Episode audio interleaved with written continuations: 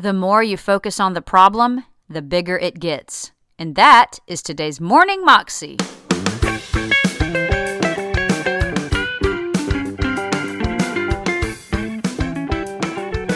Welcome to the Morning Moxie Show. I am your host, Alicia Sharp, and today on the show we have Charles Stanley. And he is talking to us about how we need to focus on God and not our problems.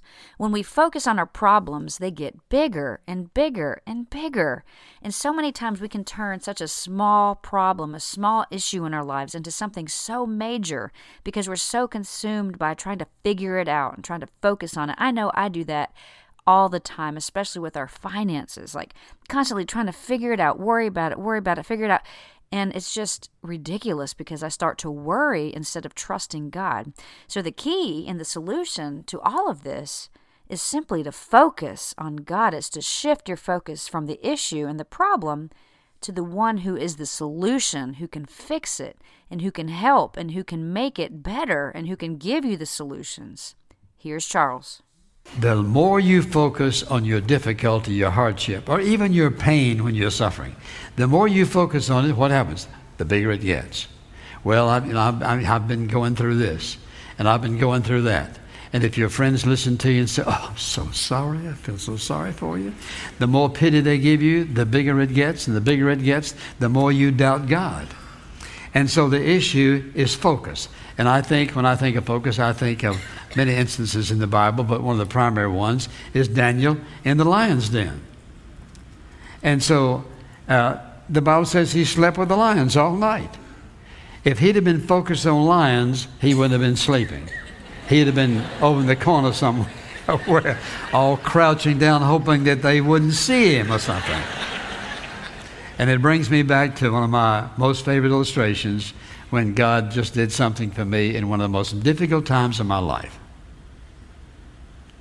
It probably was one up to the very top. And uh, this lady came to see me, and she said, uh, I want you to have lunch with me, and then I want to take you up to my apartment and show you something. Well, she was about 70 something, and I was 30 something, so I felt pretty safe. And so, so, uh, uh, we ate lunch and I, I, went to see her, and I was going through a very difficult time at church. They were doing their best trying to get rid of me. And uh, so she, uh, we walked in. She said, Now don't sit down. I want to show you something. Walked over and showed me this picture of Daniel in the lion's den. And she said, Now, son, uh, I want you to tell me what you see. So I said, Well, and I can still remember looking at that picture. I see this line over here looking up, and this one looking down, and see the bones. And so I thought of everything this little lady could possibly have thought about. And I said, she said, do you see anything else? I said, no. She said, if you'll notice. And, and the picture had all these lines, and Daniel had his hands behind him. He was looking at this ray of light. She said, what I want you to see is Daniel doesn't have his eyes on the lions, but on God. It was like God hugged me that day. Because from that moment on, all of my fears disappeared and all of my uncertainties and uh, a lot of other things probably disappeared because she got my focus right. When you focus on the trouble and the heartache and the burden and the pain, it gets bigger and we feel less confident, less significant, and overwhelmed. Because remember this Daniel was looking at omnipotence, who created the lions. He could shut the lion's mouth, he could have killed every one of them in a second. He just let them hang around while Daniel went to sleep that night. And before he probably went to sleep, and when he woke up, he went up and looked up and just reminding of God that he was where he was because he had obeyed God, and God delivered him. God always operates on the basis of principles, not on the basis of feelings and how we feel, and so on principles. For example, the simplest one is we reap what we sow more than we sow later than we sow. God always operates, He doesn't ever change that.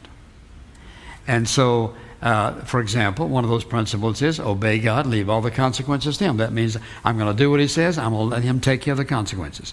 God always acts. For example, He says one of those principles is that God acts in behalf of those who wait for Him. And so if I'm going to act on the basis of principle, then I know I'm going to be heading in the right direction, doing the right thing because God operates on principles.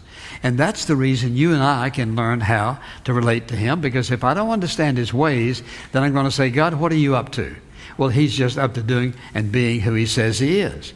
And so you could come up with most any problem, and I believe, give me a little time, and I could come up with a principle to say, if you'll obey this principle, watch what happens. Because God wants us to obey Him. And listen, leave the consequences to Him. Let me ask you a question Is there any consequence of your obedience God can't handle? Right? None. He can handle every one of them. Well, if I obey Him, and leave the consequences to Him, here's what happens I'm going to be able to have peace and a sense of joy and confidence and assurance. It doesn't make any difference what's going on because He's in control, and if I'm obeying Him, He's already taken care of it. Because, listen, the only thing that can happen in your life is what God allows. If you're a child of God, what He allows, He allows for a reason. I may not like it, and there have been lots of times I've told Him I didn't like it. And you know what He said? Nothing. Nothing. he just let me hammer away with it and, and, deal with it until I finally said, God, I know you're right. I don't like this. I know you're right because that's what your word says. And even though I don't like it, I want you to have your way no matter what. When you're living with guilt in your life, or you're living with sin in your life, you, you're going to have a very difficult time trusting God because sin short circuits the power of God in a person's life. That was Dr. Charles Stanley, and you can find that clip on YouTube if you search under Focus on God, Not Your Problems by Charles Stanley. You can also find out more information about him at his ministry website, In Touch Ministries, which is intouch.org. Well, that is all I have for you today. I hope to see you again for Fun Friday tomorrow, and we have Michael Jr. again um, for the continuation of his Fun Friday from last week. I hope you have a great day, and I will see you again tomorrow. God bless.